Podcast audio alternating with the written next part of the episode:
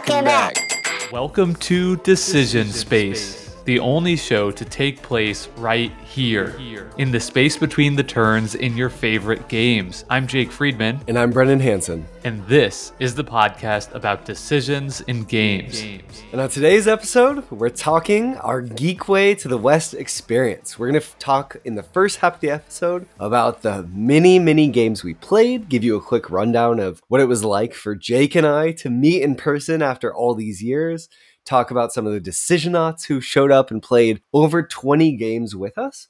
But then we're going to pivot and kind of just talk about large group games. So we'll talk about Blood on the Clocktower, Challengers, a game we played with eight that was recently nominated for the Kinderspiel des Jahres, and Guards of Atlantis 2, a game that's going crazy right now with another Gamefound crowdsourcing campaign that's a MOBA that Jake and I, I don't think we expected to play, but we did. So we want to give some more room for those coverage of those games to really breathe. Yeah, and then a lot of the other games we covered, I think what you're trying to say is that the ones we touch on briefly here, there'll still be opportunities in future episodes where we can go a bit deeper in our experiences with them. Um, but Brendan, before we talk about the games we played, maybe we should talk about what it was like for us to meet in person for the very first time after over two years of creating this podcast together. Yeah, it's wild. This is episode 122 of Decision Space, right? Or is it episode 121? It's 121 or Don't 122. ask me that. That's not yeah, my that's a, department. that's a question for me. um, it's 121 or 122, but regardless, 120 episodes over two years of our life collaborating on a show, having never met in person. I would say meeting in person, meeting Jake, far exceeded my expectations in every way, shape, and form. Jake was an incredible host. That's good. That's that means my strategy of keeping expectations low was Low. successful. You succeeded. You succeeded. Well played. no, no, no. My ex- expectations were high, and you guys, uh, you guys crushed them. Jake and Bridget opened their home to me, and it was lovely. I'll also say, Jake, you know, there was a latent fear. What if Jake was terrible to play games with on the table or something? right. But yeah. it did not. It was great.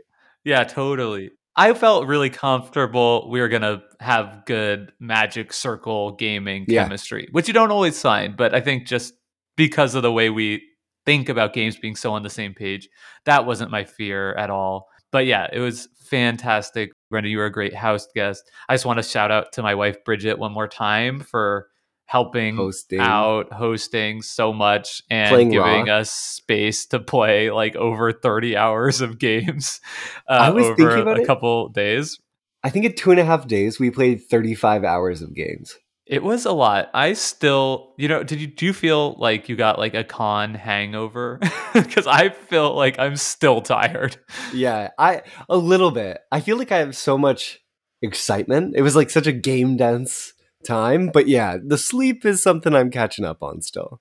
Yeah, There- I, I feel that, and then also it's just kind of the thing when it's like once the con is over and you're sitting there, and I'm and you're like, damn, it's a whole year before Geekway to the West. Yes, again, yeah, yeah. Yeah, you and some of the other folks, uh, some of the other decisionauts, actually some of those who came to the show, uh, we're talking about other conventions you might want to go to already. Your your appetites have been uh, increased based on how awesome it was. I'll also say, Jake, it was incredible meeting you. Uh, we I feel like we work so well together in our regular life that it was just like h- hanging out with a friend I hadn't seen in years, except one who I talk to every all the time online. Like it, it just didn't feel like we were meeting for the first time to me.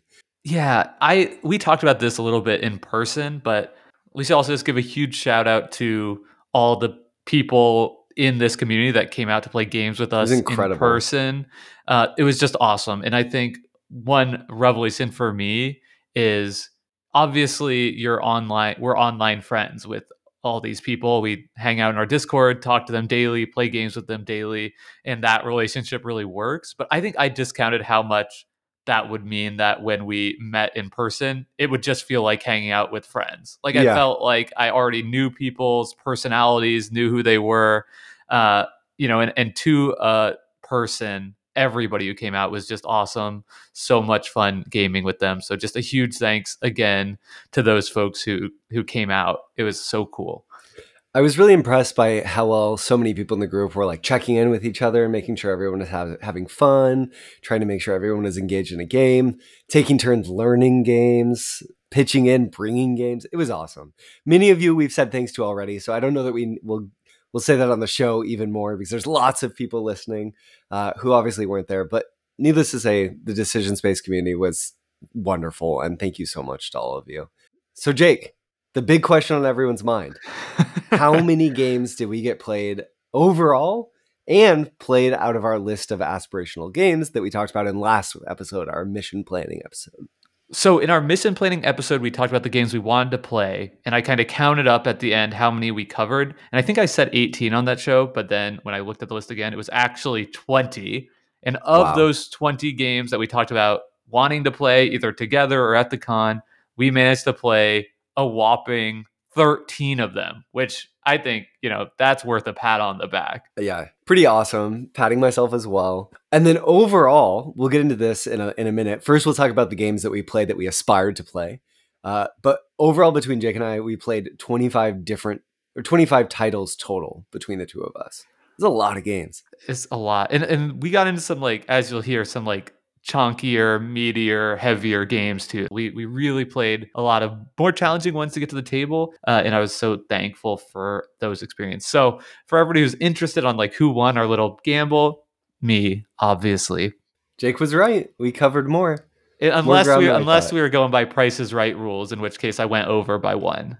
In that case, we're going by Price Is Right rules. Jake, what do you say when we run down this list? We're obviously not going to be able to spend too much time with any of them. We try to say what one of the coolest decisions was in the game, even if it doesn't, it's not a game that has lasting appeal for us. Okay, really high level overview.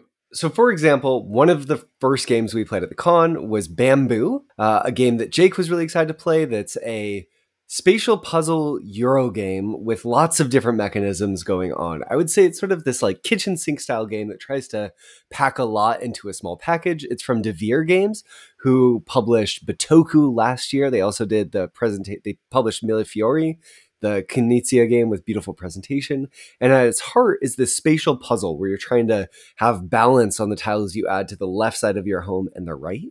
This game did not hit for me. I would say pass on bamboo, but the coolest decision was that spatial puzzle of trying to create balance. And I would be really interested to see a game in the future explore that puzzle more without maybe a lot of the other things bolted on that kind of bloated the experience. We played this with two tables all playing it. So we had like, you know, side by side experience with almost all the decisionauts there. And I, I, would say out of everyone who played it, uh, only one person seemed like they really liked it and the majority of people thought it was kind of fine. I don't think people were like strongly anti this game in general but i was underwhelmed by it. It did not like meet my high expectations for how cool it looked and at the end of the day it just felt like a really puzzly game. The closest comparison i can think of is azul queen's garden which is a puzzle that i enjoyed just a bit more so i wouldn't be picking this one up yeah. And in my mind, it's almost like it's nowhere near at this level, but it has a, some of the like lots of different mechanisms going on of Living Forest. And then the puzzle at its heart is reminiscent, but not quite as strong as Calico. So it's like a mashup of those two, but kind of worse in every way than either. Nice. We're taking too long already, but let's go to our next game, which is Findorff. This was the Friedemann Friese game that I was really eager to try that has a power grid style market um, but besides that, it's a very different game of engine building where you have a rondel of just four simple actions. You're increasing the efficiency of those actions. You're buying more uh, production tiles, and it's all about trying to pay the cost to build these structures. You're starting with a hand of these structure cards, and then there's uh, some additional ones in the market. Uh, and it's all about racing to build as many of those as you can because they're worth a whopping 50 points at the end of the game. Brendan, what did you think of Findorff? So, Findorff was awesome. It was shockingly thematic for what appears to be a dry Euro game because it's about building the city. Uh, it actually, Jake and I were joking that it's almost like Architects of the Findorff Kingdom because the whole game you you get dealt this hand of building cards that will represent a huge footprint of your potential score that you're working to build as efficiently as possible. And you're also racing to complete some shared cards. This game really impressed me. We'll probably cover it in a future episode as well maybe talking about rondel games.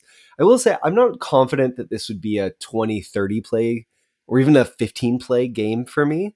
Uh, i really liked my one play. I could see playing it a few more times and kind of getting the full experience. But yeah, awesome. Definitely recommend Findorff. Yeah, I loved it. Uh, and I played it twice. The first play, I was like, this is very cool. It played way faster than I thought. I think we've got it done with the teach and a five player game in 90 minutes. Yep. The second game, uh, like knowing, internalizing the rules a bit more, it really popped for me. Um, I, I loved it. Plays as fast as I was hoping it would, and or even faster. And yeah, so one of the plays of the con for me for sure. I actually bought a copy of this game. Nice. It whips around the table. Yeah. I will say that. This next game is Challengers, which we're going to talk about at the end of the episode. So you're going to have to wait, but I'll whet your appetite. This is a very, very unique experience. Okay, great. Uh, one that I had on my list of something I was really eager to try. I want to shout out to Joe Carcassonne Hater in the Discord who hauled Millennium Blades all the way to St. Louis from San Francisco so we could get it to the table. Um, I would describe, if, if you don't know about Millennium Blades, it's essentially a collectible card game tournament competitive simulator in a box uh, that plays out over two phases. One phase where you're collecting cards for your your collection and building decks and then a phase where you use the deck that you built in kind of a tableau building style tournament. What I would say about Millennium Blades is I love everything about this game except for the gameplay. The theme of the game fantastic, the ambition of the game incredible, the amount of content you get in the box. Like so many level 99 games, it feels like a toy that you can really cultivate whatever experience you want out of it very easily just because you have so many toys to play with. Um, the gameplay fell re- fell pretty flat for me i have to be honest. The biggest issue i had with it was the deck construction and collection building phase is real time and it plays out over 20 minutes. I felt like i was done with that aspect of the game after like a maybe 7 minutes in in both phases which means that's you know 30 minutes of sitting there looking at my phone with nothing to do which is you know unacceptable. Maybe I was doing something wrong, but then I ended up winning the game. So that was just really strange. And maybe that's the only time I would ever have that experience with it, but it's probably the only time I'll play the game too. Um, so yeah, awesome object as like a piece of art in the board game space. I'm so happy I had the experience to interact with it once, but I will not be seeking out additional plays of Millennium Blade. From the episode title, obviously we played Blood on the Clocktower. Excited to talk about that one in the back half of the episode. Spooky game we I also Jake did not participate in this game with me, but thanks to Jared J Red Eye in the Discord, we got to play a ton of Knizia games. One of those games was very high on the list of games I want to try, and that is Samurai. Uh, Samurai is a tile laying game by Knizia that's maybe perfect at three, based on a really neat scoring mechanism. You're spending the game trying to collect these three types of resources, and to qualify for winning the game, you have to have the most of one of them. If you do, your score is the other two of the resources combined. So, what this means is you want to have a balance of all three resources as equally as possible while still having the most in one. That made for a fascinating play experience. This is the first Knizia game that I've played where the tiles have values on them, which meant that you really cared about when certain tiles came out and where. It also scaled by player count, something some of his other tile laying games don't do all that well. Babylonia does, Samurai does. This was fantastic. I loved my play. It was decided by one resource that was collected, so very close game.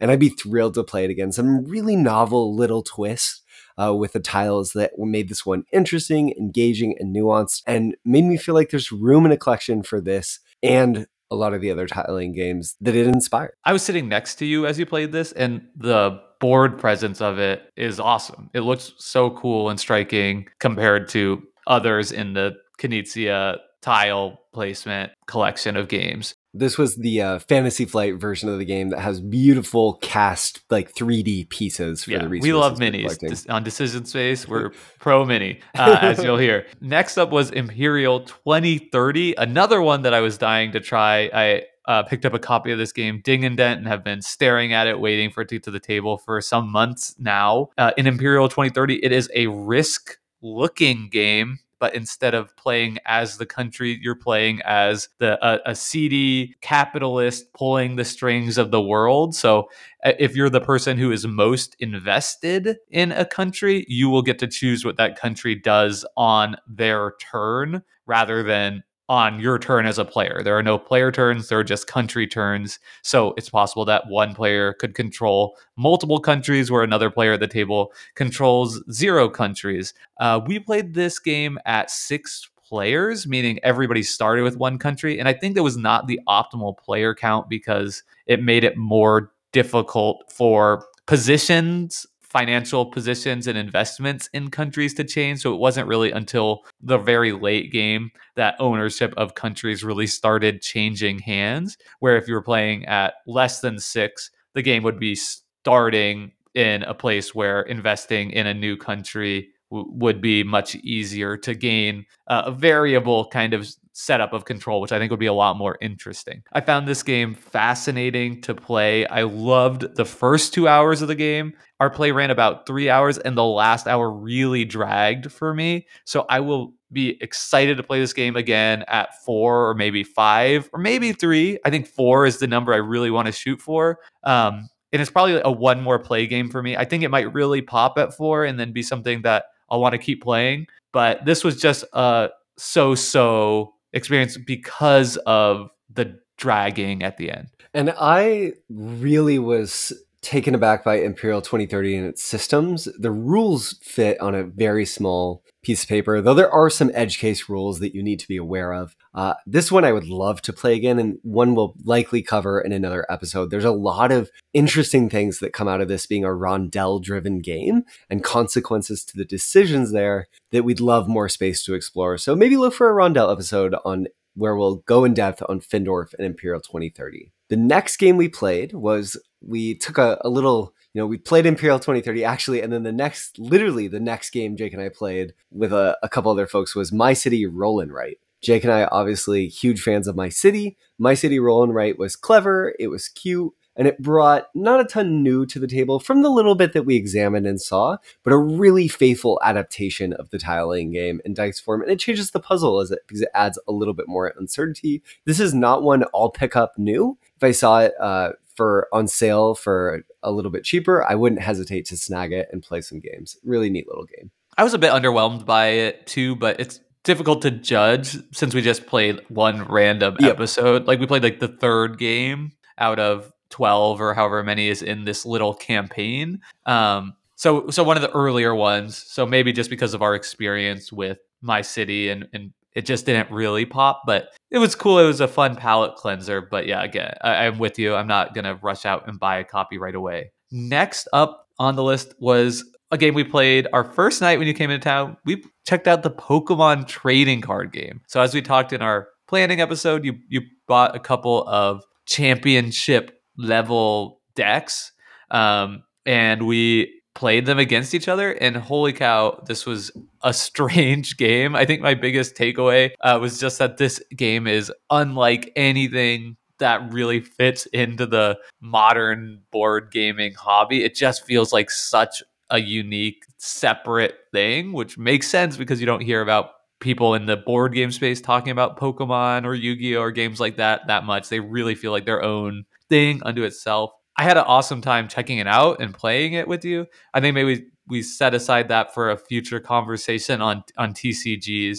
Uh, but yeah, what a weird introduction to a strange game. Yeah. Tutor effects and draw effects galore. Another game I got to play, which I was really thrilled about, was a game in my top 10 Monolith Arena. This is a tile laying area like hex based combat game for two. Played this with Richard and had a great time. I, it made me realize though, Jake, we didn't get to play it together, which was lamentable, maybe for the future. But one thing about conventions is two player games in a convention environment, if you're there with a larger group, can be a little bit of a tougher sell, I think. It's hard to justify a little bit of side time. And I think while we were playing, this is a puzzly little game that requires a lot of focus. Uh, and I think I, I was feeling like, oh, I really want to play Monolith, but maybe this isn't the right setting for it. Um, so that was a, a nice little lesson learned uh, about myself and my taste. Also, we had a unique position in that we were really trying to play games with people from Lots the people. Discord. Where yeah. if we had just showed up at a random con as just The two of us. attendees. Like like I've gone to cons with my wife and we just play two player games the whole time and it's awesome. You know. Yeah, So- So we just had a unique dynamic that we were there as much for them as we were for the games. Yeah. We also, Jake and I snuck in a game of Solforge Fusion, a game Jake has talked about on the podcast before.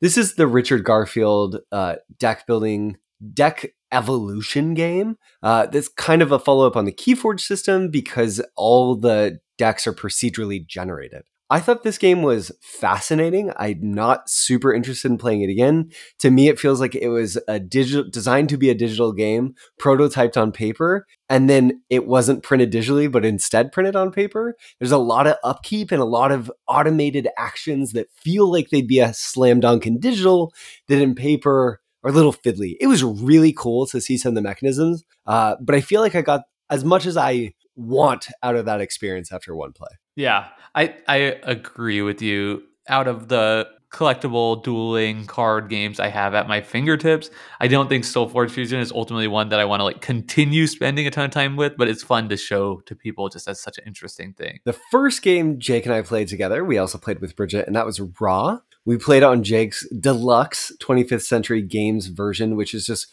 gorgeous, way overproduced with beautiful wood tiles, thick tokens made of chunky wood as well, and some metal coins, all in a box that's probably a little too big for the game it contains. But despite that, the game is so wonderful. It justifies it better than almost any other game might. I was looking at some versions of on the secondary market of this deluxe version just because it's so beautiful. I loved Ra Jake. Thank you for showing it to me. I want to play this game more.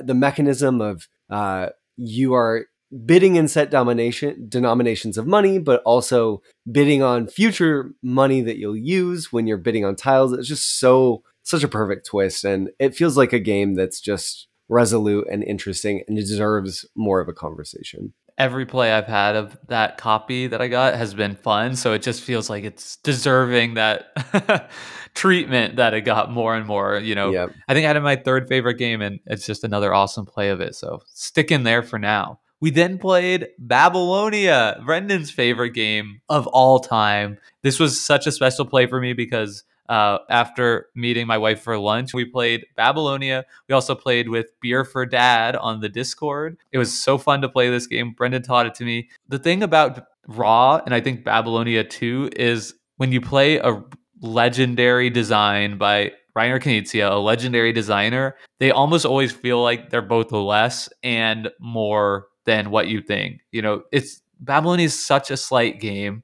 You know, the rules teach was simple. We learned and played it and set it up and tore it down in under an hour, I'm sure. It was really fun. I smoked everyone at it, so that made it pretty cool. Uh, I don't know. I don't know what else to say about it. You know, I don't know that it was my favorite play of the whole convention, but it was definitely good enough that I would be eager to play it again. And I think that's kind of the way that these games go. Is it's like at the end of the play, you're like, I'd play that again, and then I'd play that again, and then slowly but surely it it keeps creeping up on you. And I, I could see that happening for me as well as it's happened for you. So those were the 13 games that we covered from our list. Uh, I will say, Jake, congratulations on being correct. Um, I have some other numbers that I want to mention that might be of interest to people. We played eight Knizia games. Uh, so among that list, Modern Art, which Jake actually played on real paintings, Babylonia, Ross, and Samurai, which we've already mentioned. Tower of Babel, I got a play of this game in. It was fascinating. Not going to go more in depth than it here,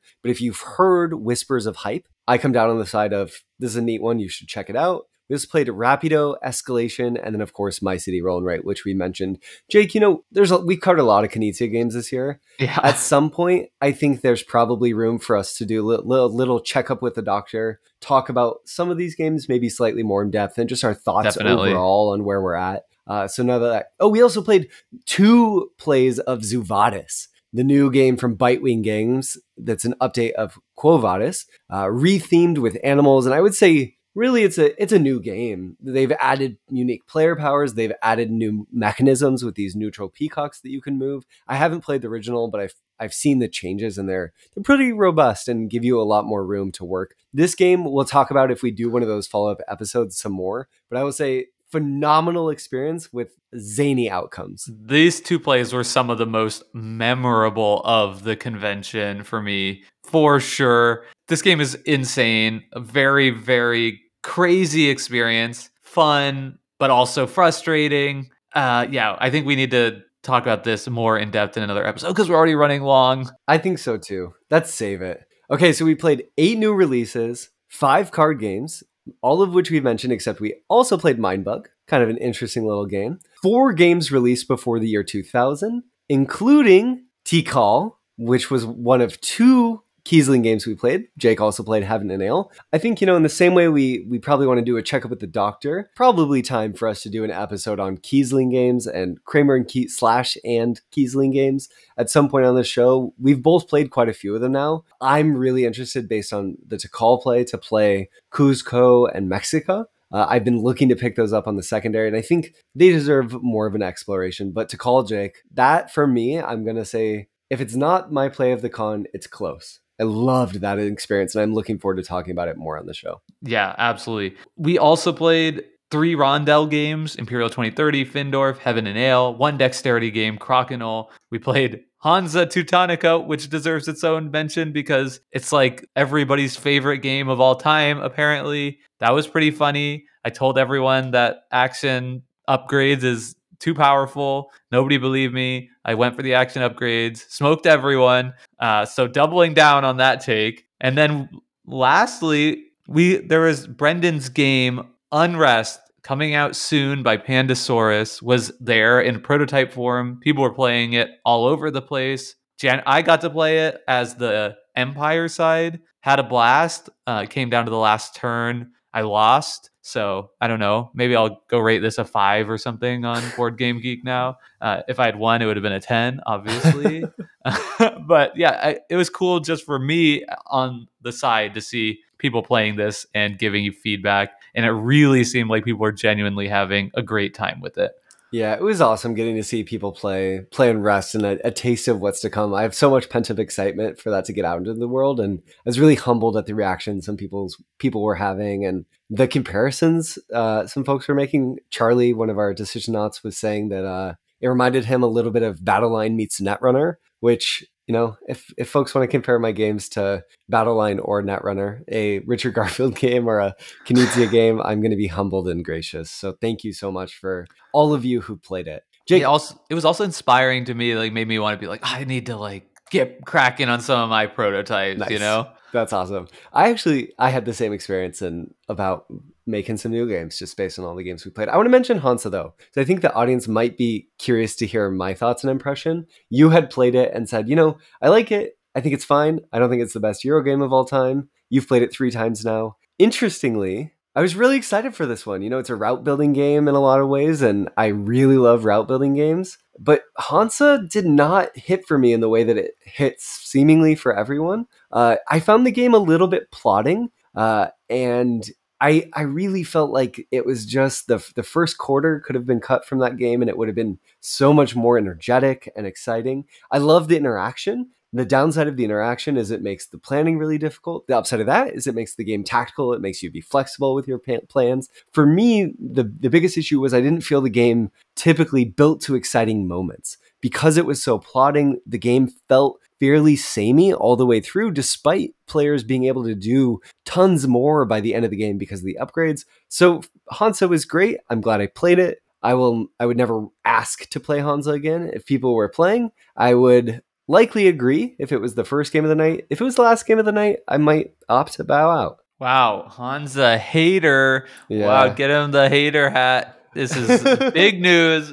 Uh, yeah, it was fun. It was funny like playing this next to you because you were leaning over to me, be like, "Why don't we just start with three actions?" Or you know, so you kind of designed the Hansa Prelude expansion where everybody just starts with one level of upgrade in every space, which should like be interesting. Speed Hansa it up Express. a little bit. Yeah, yeah. Hansa Two Tonica. uh, no, anyway, no, no, but it appeals to so many people love that game and obviously right now it's, in it's the great. discord everybody's saying like the top like if they could only have 10 games in their collection and everybody has Hansa Teutonica in their collection of yeah, 10 yeah. games. I'm an outlier here. yeah. I, uh, yeah, yeah. This is how so this is how you But you and me both, you know. But yeah, yeah I, I I'm shocked that you were lower on that than me. I thought just knowing what I know about you, I thought that was going to be a smash hit for you. Uh, but interesting that it wasn't. Yeah. So, Brendan, let's end this part of the episode with the play of the convention for each of us. You go first. I honestly think for me, the play of the convention is.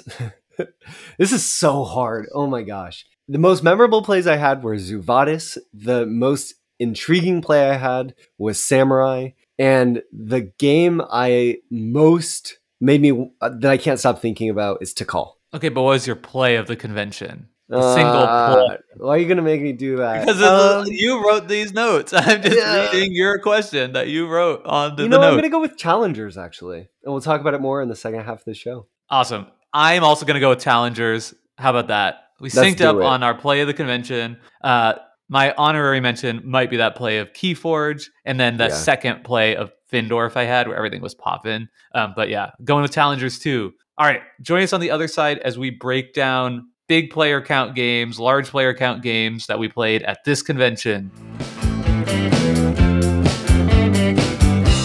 All right, Brendan. First up for large player count games that we played Blood on the Clocktower. Let's talk about it. So, Blood on the Clocktower is a social deduction game built on games like Mafia, Werewolf, and The Resistance. Blood on the Clocktower has this massive reputation as this sort of grail game, this amazing game that creates experiences like no other experience in that genre or maybe in board games broadly. I will say the thing that there's two major things that distinguishes it from some of those other games. One, uh, there's a ton of different roles in this game, some of which you know will always be in the game, and some of which many of which it's just left up to question whether or not people playing the game have one of those roles. This means that players are provided with a rich decision space and play space to create alibis and sow stories and, and build narrative upon. And then what supports this is there's this mechanism where there's always a drunk. And the this mechanism is so important to Blood on the Clocktower because it dictates how information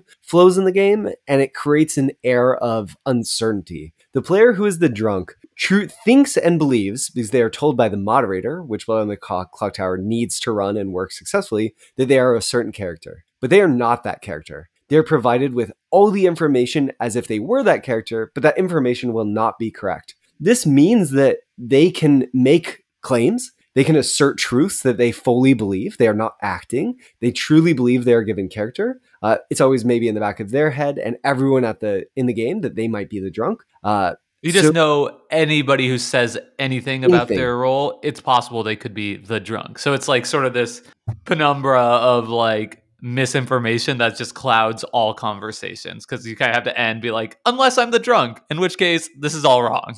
Which is really interesting because it makes it a game about tugging on strings of information, trying to suss out what might be right. Uh, every night, like in in a game of Mafia, uh, the evil player, the imp, the main evil player that you're trying to cast out of your town, is going to kill one of the villagers. So if you provide too much information, you show your hand that you are a good person because they don't even have information of everyone who's on their team. You know, you put a target on your back. But at the same time, if you don't fess up, you don't share, uh, there's not going to be enough information to solve that problem. And I found the core tension of the game really impressive. Uh, there was this driving sense of we have to make a decision that compelled you to converse uh, and and to squeeze into conversations. And also because of the size, it's one of the first social deduction games that I've played where you were really encouraged to have side conversations. I walked away from the group a couple of times to talk to people, which was fun and interesting, and then kind of felt like, am I being pulled away from the group to like be spun a lie away from other people such that I'm going to be shivved for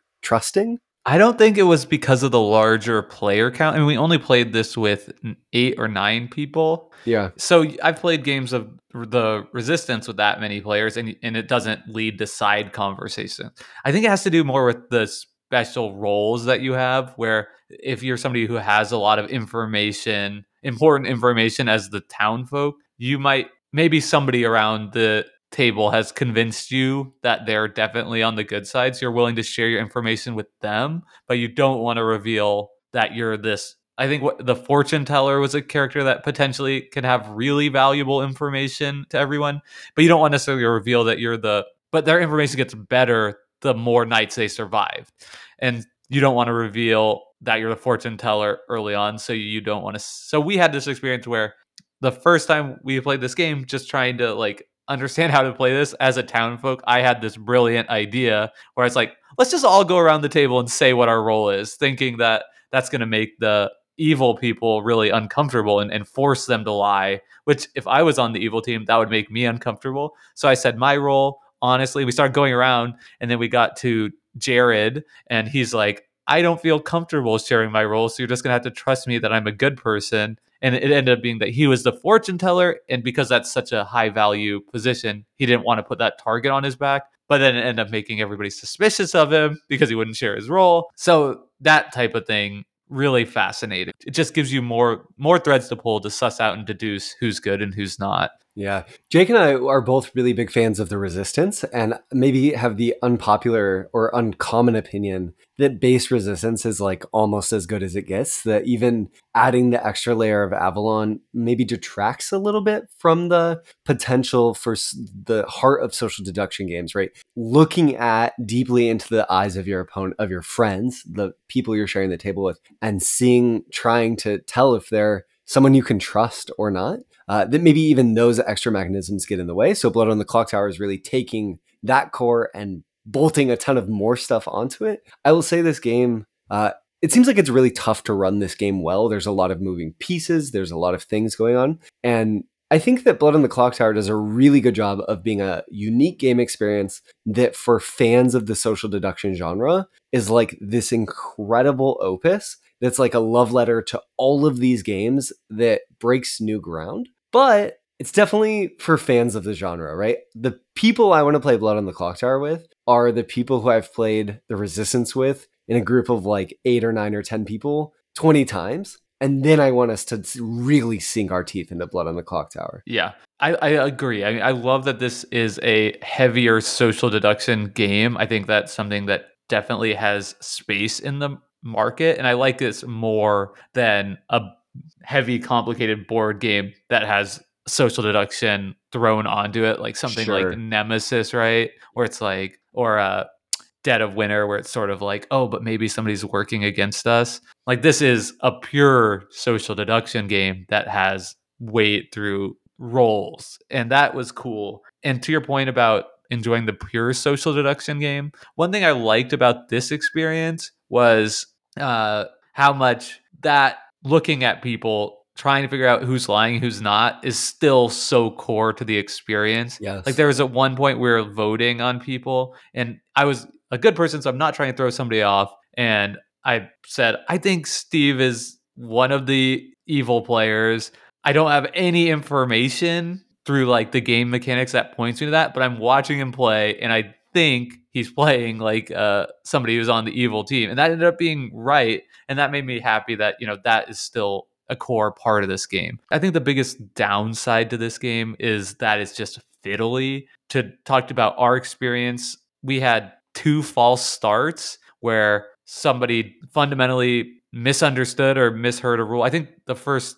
time we were doing roles, somebody couldn't see the moderator when the moderator was giving them their information, so had basically no choice but to say, "I'm so sorry." like I don't know, you know, you're you're giving me this information, but we kind of have to restart. And then the second time, so I, I don't remember, but something happened again where we had to restart. And the problem with that in this game is it's not like in the resistance where it says deal cards okay let's play. It was like everybody has to pick out a role. Everybody has to give the role back to the moderator. The moderator has to like position them so that he knows who is each role. So you know we're talking like i don't know 10 minutes would you say to get it set up each time? Uh, and then the third play we had also had a big asterisk and this is kind of funny. Uh, the moderator accidentally gave false information to our fortune teller leading him to believe that one person could not have been the evil person, even though they were. And what had happened was that he was, you get this big grimoire book that is where you put the rolls in. And he was walking around in the circle and not recognizing the fact that as he would rotate around the circle, he was changing the orientation of the book, uh, which caused him to, I guess, give false information. So our place kind of had this big asterisk on it, which to me points out just how delicate, easy for for things to go wrong. This game is, but even despite that, I still had more fun with this game than I expected. I would absolutely if if somebody was, you know, an experienced host hosting a Blood on the Clocktower games like I'm to run this, we're to play two or three games of this in an evening, I would sign up for that experience. Absolutely. And I think I'll just add to that two more things that I really admire about the game. One, there is elimination, like if you're playing a game of Mafia. But the neat thing about that is that the players who are eliminated become ghosts who can still listen to the conversation and they get to vote one time. So they can jump in at a, a pivotal moment and still participate in the game, which w- was very interesting and novel and felt like a meaningful decision for them about when is the most pivotal moment for me to use my vote. The other thing is all these roles, you know, some of them are going to appear in, in the games and some aren't. And I think they create these real agencies, they're real tools for players to use uh, that made it really interesting. My role, I knew uh, that a specific evil role was in the game, and I knew one of two characters who was that role, which changed my whole perspective on the game and made me have to solve the puzzle of when to come forward with that information and and how to do that and I had a lot of fun with it. So I absolutely would love to play Blood on the Clocktower again. It's not my favorite social deduction game, uh, but I'd like to keep playing it. All right. Well, I think that's our experience with Blood on the Clocktower. Hopefully, that gives you some sense on if it would be a good game for you. Brendan, what do you say we jump down to the next big player count game that we played, which was Guards of Atlantis 2. Yeah, let's do it. Jake, do you want to give the overview or do you want me to? I can give the overview, but jump in when I don't say the important stuff.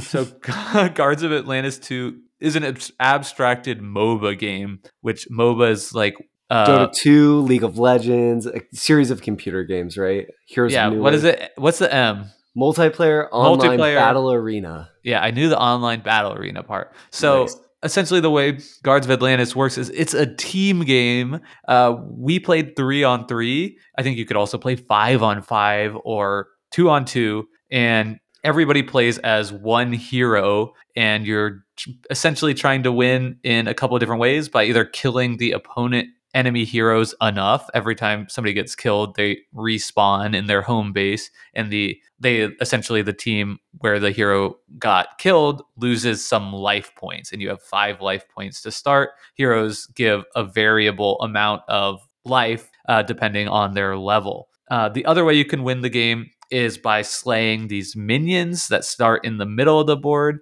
Uh, when when you um, you can kill a minion essentially with one hit uh, and whoever kills the minions that they're trying to kill first means that all the minions will get swept off the board and respawn closer to the enemy's base. Um, if you slay all the minions again, then in when they're in the close to the enemy base, then you'll win as the minions get pushed into the base, or the game ends after in the third I think like the third round of the game, the third minion push of the game, uh, in the sort of abbreviated version that we played. I think there's like kind of a short or a long version of Guardians of Atlantis. Whoever wins that final push wins the game.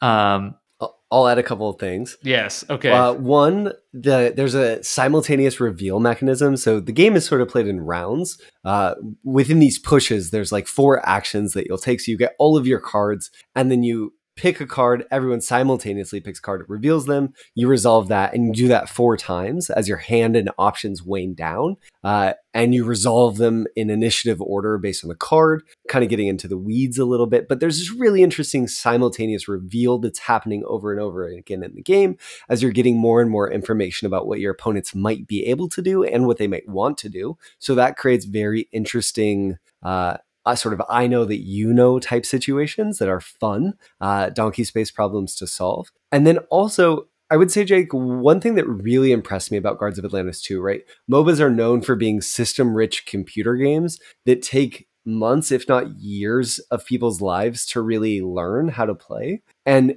that's a tricky thing to try to adapt to tabletop. If you abstract it too much, it's going to reflect or resemble nothing like it's the games that inspired it. And if you don't abstract enough, it's going to take way too long and not be of interest to the not be of interest as an, a sort of port in this new play space. I would say the the real thing about Guards of Atlantis 2 that's so awesome is it strikes that balance perfectly. It feels totally exactly agree. like a MOBA and exactly like a board game version of a MOBA while being really accessible. Yeah, you've played MOBAs. You have more MOBA experience than me. I've played League of Legends like a handful of times. Um, and I felt like I got the nods to the genre, even with that limited experience. But the thing that made me not excited to try this game was that I just expected it to be way too much of a simulation. I expected like a rules dense, highly complex game experience. And I didn't find that at all. I found really a game that I would say the the systems and mechanisms are very elegant. Yeah, it there's there's really interesting decisions and trade-offs as well. With a big thing about MOBAs is you're you're choosing a build for your character. So you're you're picking items and you're picking uh, abilities in certain orders typically as your character levels up. And Guards of Atlantis has this neat system where you have a, a set of cards that you start with, and then as you accomplish things within the game, you're getting money that you can spend towards upgrades. And you have are are you're choosing certain cards to add into your deck, cards to remove. Um, and there's there's different options in how you might do that in terms of both the actions and the cards that you have and the passive benefits that you might get in terms of damage you can do movement that sort of thing so yeah. i felt like there were really robust planning decisions in this game and really interesting tactical decisions because of the simultaneous reveal but the best design decision in guards of atlantis 2 by far in my opinion is that once the round starts once cards get flipped teammates cannot speak to each other and inform their decisions. So it's kind of with that link communication restriction, simulating a real time game because you can all kind of talk and make a plan, cards get revealed, and then it's up to each player on the team to make a decision that they hope is best, uh, not knowing maybe exactly what their their teammates would like you to do, which is cool. It felt it kept the game moving, but it also it felt like a team game in that sense. And we couldn't just sit there and AP solve the game together. We just had to be confident, make a choice, and and live with it. Yeah, cool. I really like that too. And you could you can discuss all you want in the planning phase where everyone's deciding which card they're gonna play. But if you're like, hey, we're gonna all go attack Brendan, now Brendan knows that and he could choose a card that maybe allows him to run away or keep a really high defense card back in his hand Whereas, you know, maybe you just look at your teammate and raise your eyebrow and you're hoping, let's both go attack Brendan, you know. Um, so I thought that was really cool. And also, again, it's sort of something that simulates the games a little bit, I assume, in that you have a cool play lined up, but your opponent, your your, your teammate is just like moved right in front of where you were planning to move. Uh, and now you're all of a sudden scrambling to, to find something else to do with that card you played. Yeah, the experience of a planned team fight falling apart is like classic MOBA experience, and I would say it plays out here. It just everything about this extracts all the systems, but provides all the feel of playing a MOBA in the best way. There's lots of you can make smart decisions and plan for what's to come, but that could go wrong. It's just I can't say enough. For me, this was the perfect large group convention game because it's really unlikely I'll get the chance to play this regularly in my day to day gaming. So it's not a game I felt compelled to then go back on Kickstarter, but it, I will, or on GameFound. It's active right now. I think if you're still listening to, the, if you're listening to this episode on release day, it would be there. Maybe not. It might end. Who knows? I have no idea. But I will say this is one of the only games Jake and I played twice at the convention. We played it back to back. Uh, and I think that that speaks to the fact that Jake and I felt like it was a really good use of our time. We stayed until the wee hours of the morning having a blast playing this. Yeah. Um, the second game was also I think much better clicked. than the first game. It yeah, again, it was sort of a cl- click like the the first game, maybe as you would want or expect. Um, the team I was playing on was all new players. The team Brendan was on was the player who had the most experience by far of anyone in the game. The the uh, Charlie who, who he owned the played game. on his copy, uh, and they slaughtered us in the first round. And then the second round, we had a really fun competitive game where it felt like okay, now we're really playing this game there are some weird things about this game that I think, like Blood on the Clocktower, uh, this is a kind of a delicate game where you have to strike the magic circle just right. Um, I think the communication rules is like a good example of this. Like it would be so easy for a team who had played this multiple times to like, hey, if I wink, that means like we're attacking together. You know mm, what I mm, mean? Something like sure. that. And even something as slight as that which could even just come up naturally if you're in game two or three playing with the same people, could really, I think, hamper the game experience. The other thing that's weird is players characters can do drastically different things. So you might go to attack a person and they have a card that's like if you get attacked cancel it and or you know if you get attacked by range cancel it and then the attacker has to like discard their card um, and a lot of those cards that would come out just kind of felt like a little bit anticlimactic right if you're positioned yourself you've got your good attack ready to go uh, and then it's just kind of like well i didn't know that they could do that Yeah. uh, so that felt weird, but at the same time, I don't think the game would work at all if players were operating from perfect information of the cards in their opponent's hand. Uh, so it was just weird, right? It's like you want to know a little bit what your opposing enemies might be capable of, but you don't want players to be able to know exactly what they could do, right? Because the way the attacking works, I attack with damage six, then my opponent has to discard a card with block six or more, or else they die.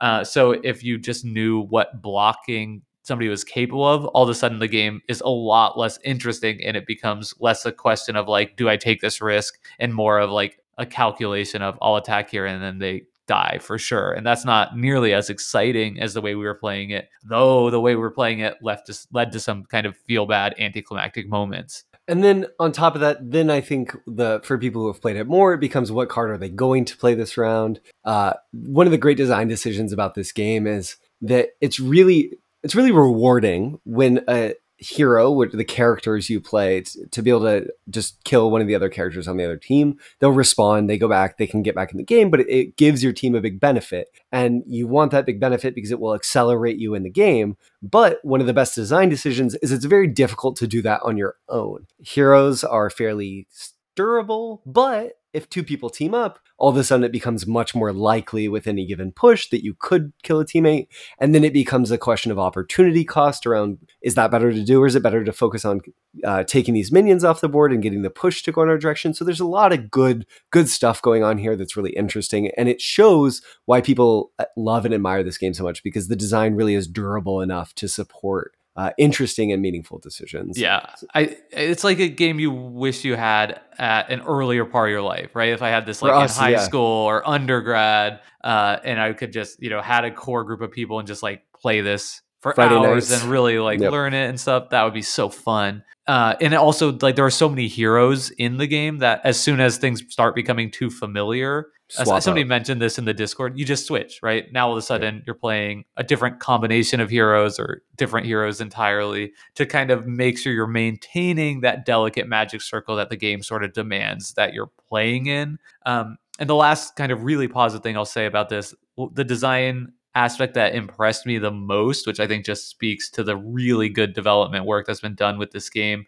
is that the characters that you're playing as are one hit to kill them. So when you're playing the game, you feel so scared that you could die Mm. at any moment because of how squishy you are. But at the same time, as we are sort of already talking about, the actual uh, like trying to take on and kill an enemy character, it feels so daunting. So the Yep. fact that you have both that is like it's so hard to kill people in this game, but also like I'm terrified at all times because I'm so easy to kill. It's It's just phenomenal. It's working like magic. I mean, that's just a huge testament to this design. Yep. So I'd play this I- game anytime. I would play it again. Absolutely. Uh, I'm with you. I'm not going to buy it because fortunately Charlie has it. He's in my Monday night game group. But I would say my position on this game went from fine, I'll play if that's what's happening at the con to, eh, you know, next time Charlie wants to host a night for this game, I'm 100% in. Last thing, uh, we played the short version of the game. That's the version I want to play. I don't think I have any interest in playing the five round version of this game. The three round, that felt just right. Yep.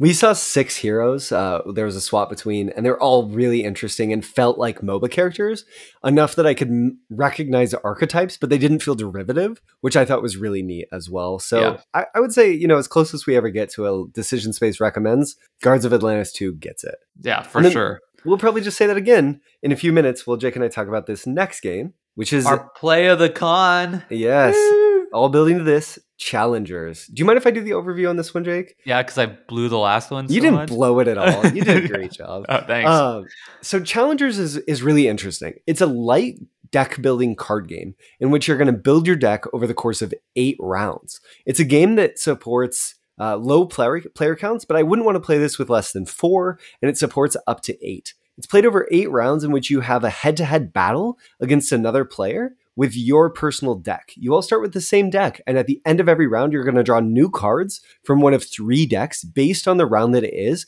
to enhance your cards. Uh, the cards all feed into these different strategic archetypes, and you're looking for cards that synergize together to try to win these battles. So you have lots of planning decisions in how you put together your deck. Then, within each of those battles, uh, you're literally moving around the table, sitting down at a little station, and playing an assigned match.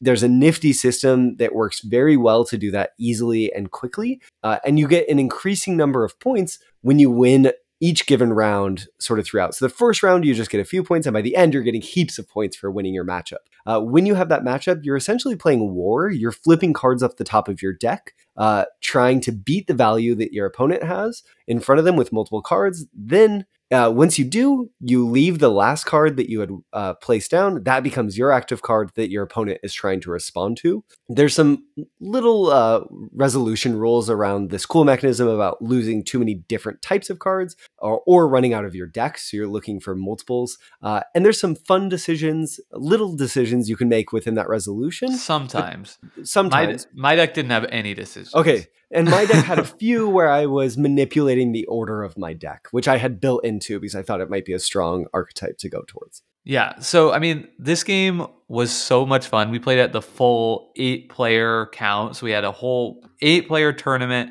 and it just does such a good job of simulating a tur- like a card game tournament feel in a literal gateway. Even lighter, you know, like this could be the first board game somebody plays in their lives. Like it's that simple to play and teach. Um, Plays in under an hour. plays it under yeah i definitely under an hour i mean i think our game with eight people everybody learning it tear down and 45? everything 45 minutes Yeah. um so cool i mean it it did such a good job simulating it that after a game i've almost felt like i should be going up to the wall somewhere to looking at like the table pairings to Yeah. see like where i should go which is handled differently in the game um but you know it was interesting playing this right before millennium blades which thematically are doing such similar things. Uh, but man, this one was the card game tournament simulation for me.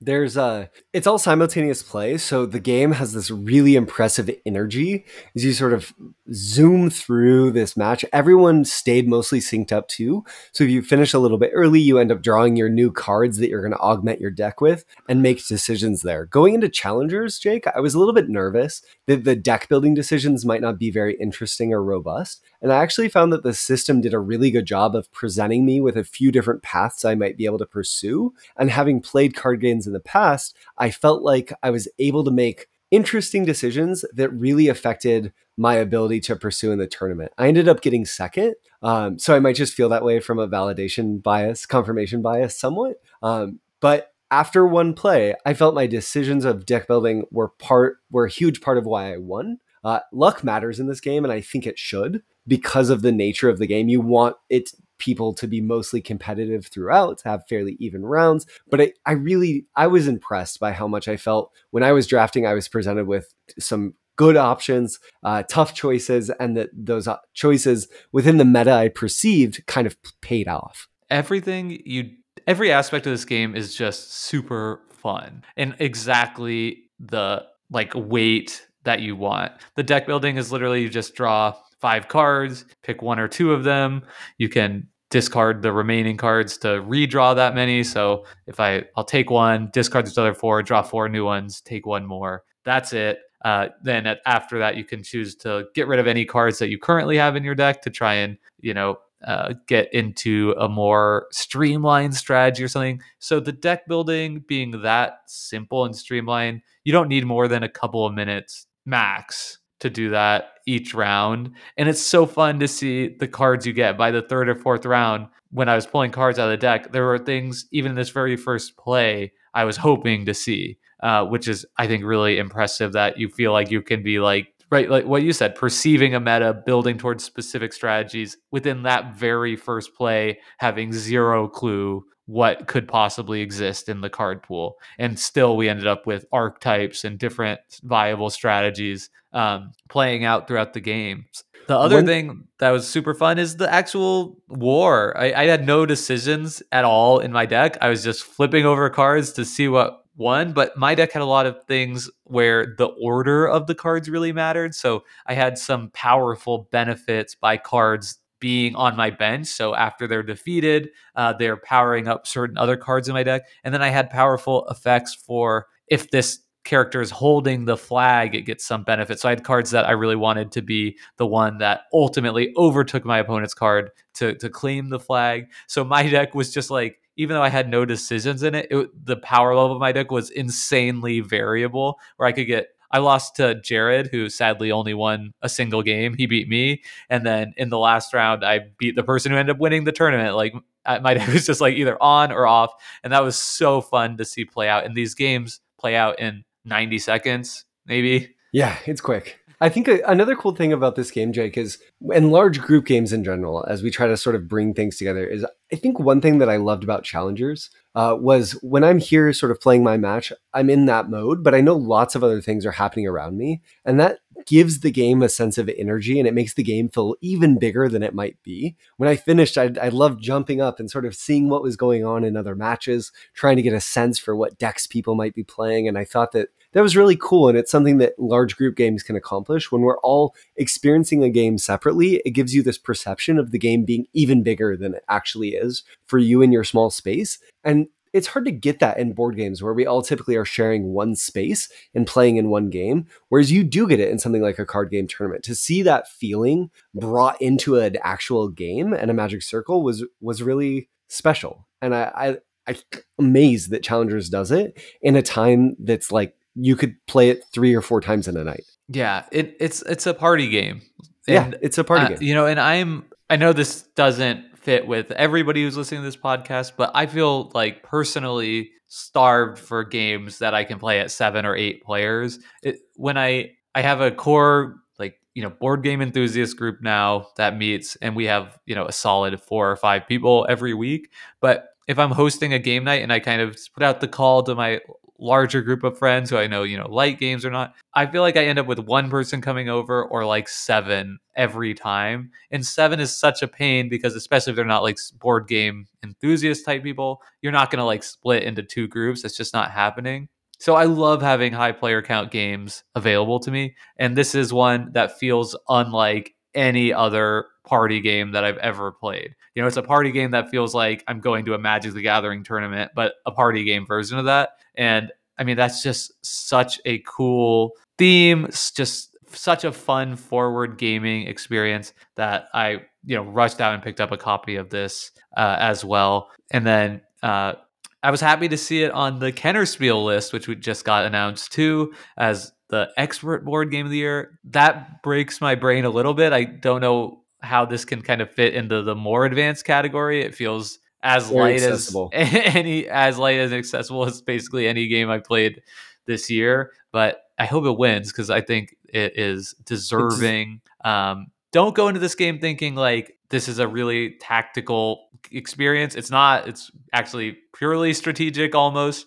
Um, the decisions are fun, but it's not incredibly meaty. There's a lot of randomness in this. Go into this thinking that I'm playing a party game, and I think you're in for just an excellent time, especially if you can get the higher player count experience with it. Yep. Um, yeah. Oh, can I say one more thing about it? Please. This was I, I love this. Uh, after our game, Carcassonne Hater in our Discord ended up winning, and he was playing a clown strategy. And clowns are like these cards that help you to get points. Normally, you only get points by winning the game, but the, with the clown winning cards, a match winning a match, but the clown cards allowed for getting gaining point. They were basically weaker cards, but if they did manage to win the flag, would give you immediate points. So he was accruing points throughout the whole tournament, and we and he ended up winning the tournament. And we were kind of going to lunch afterwards, and we're thinking like that was the best experience. It was so much fun The only thing that would be bad is if that clown strategy turns out to be like over centralized or overpowered.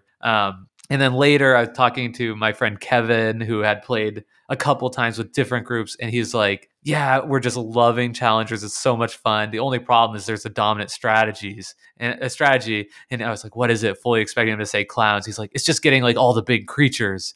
And I was like, "Oh, great! This is perfect." Yeah. You know, it's like totally.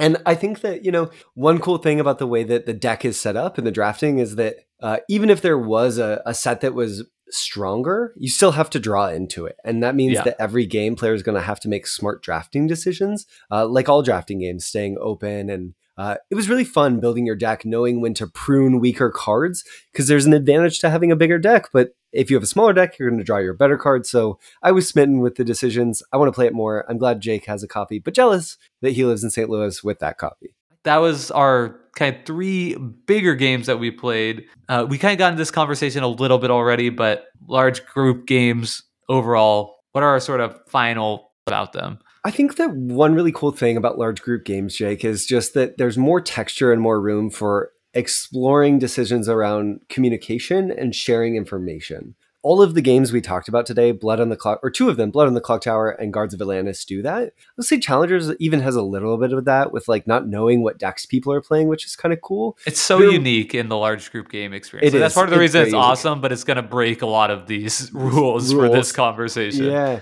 I, it reminded me of another game that I like playing in large groups, Just One, not Challengers specifically, but just this information sharing communication area of large group games. I think it's a space that these games can move into. And if they're thoughtful about how they allow for and restrict communication, you can end up with really rich interactions. So if I was sort of tasked with designing a large group game, I would think a lot about communication and the flow of information because it's really rich and you can create pockets of privileged information and, and unprivileged information and people who have inside knowledge in a way that can create this pretty vivacious experience for players. Yeah, I think another aspect that's really fun to explore not just the sharing the experience with like more people which is which is obviously awesome um, but the fact that you can really have special player powers thrive. And i know we're not always huge on um, like crazy amounts of uh,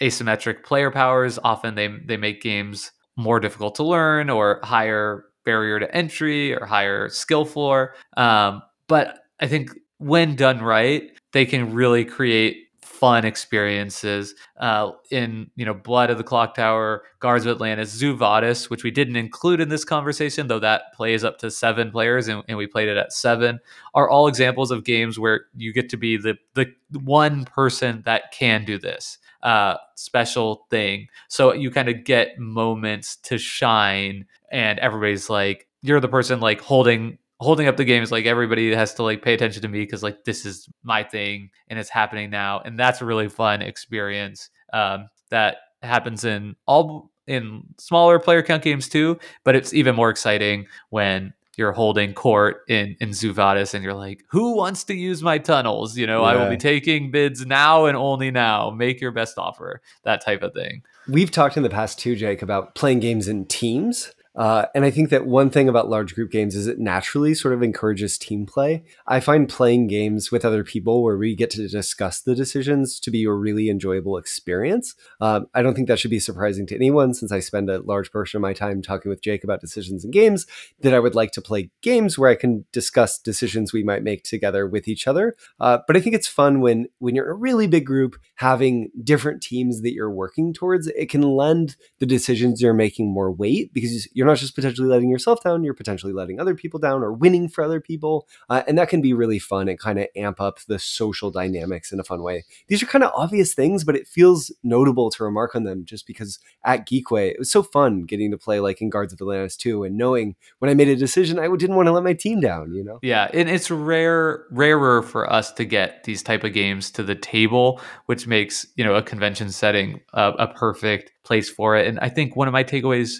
was just how after playing quite a few of these games is just how variable the experience is. You know, Challengers feels so different from Blood on the Clocktower, yeah. uh, which felt very different from Zoo Vadis, which felt very different from Guards of Atlantis. Um, and I guess that's also possibly a obvious takeaway. But I think we're in a space in our hobby now where you know an eight player game can be a quick fun filler uh, or it could be a long social deduction game you know and it's crazy the amount of variability that exists there uh, and i you know would encourage people to explore because it really does change the decision space and the dynamic when you're in a larger group setting and I think my final thing is one thing I love about group games. I mentioned this in Challengers, Jake, that because you're all kind of playing in your own space, it means your experience of the da- game is different than those of than people around you. Sidereal, I know, Sidereal Confluence is another game that kind of ends up in this space where lots of game is happening all around and you're just trying to be in as much of the game as you can.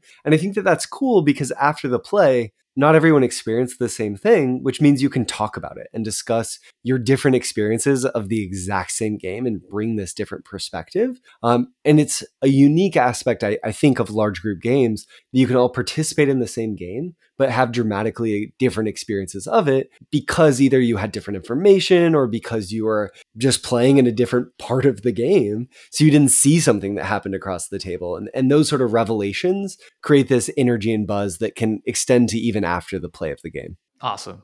Well, we went a little bit long, but I think that brings us to the end of this week's episode, recapping Geekway, talking about large group games. Obviously, we talked played a way more games, which we gave our very brief review on that will be the opportunity to talk more about in the future. Uh, Brendan, thanks so much for coming to St. Louis. Thank you to everyone who attended Geekway, both inside our group and outside of it. Thank you to our patrons for making that possible. Uh, thanks, you know, so much thanks to our patrons for making that possible. Uh, if you want to join our patrons, we do have a Patreon page at patreon.com slash decision space. Uh, you can also help our show by leaving us a review. But until next time, thank you so much for listening to Decision Space. We'll end as always by thanking Hembry for our intro and outro music. And until next week, say goodbye, y'all.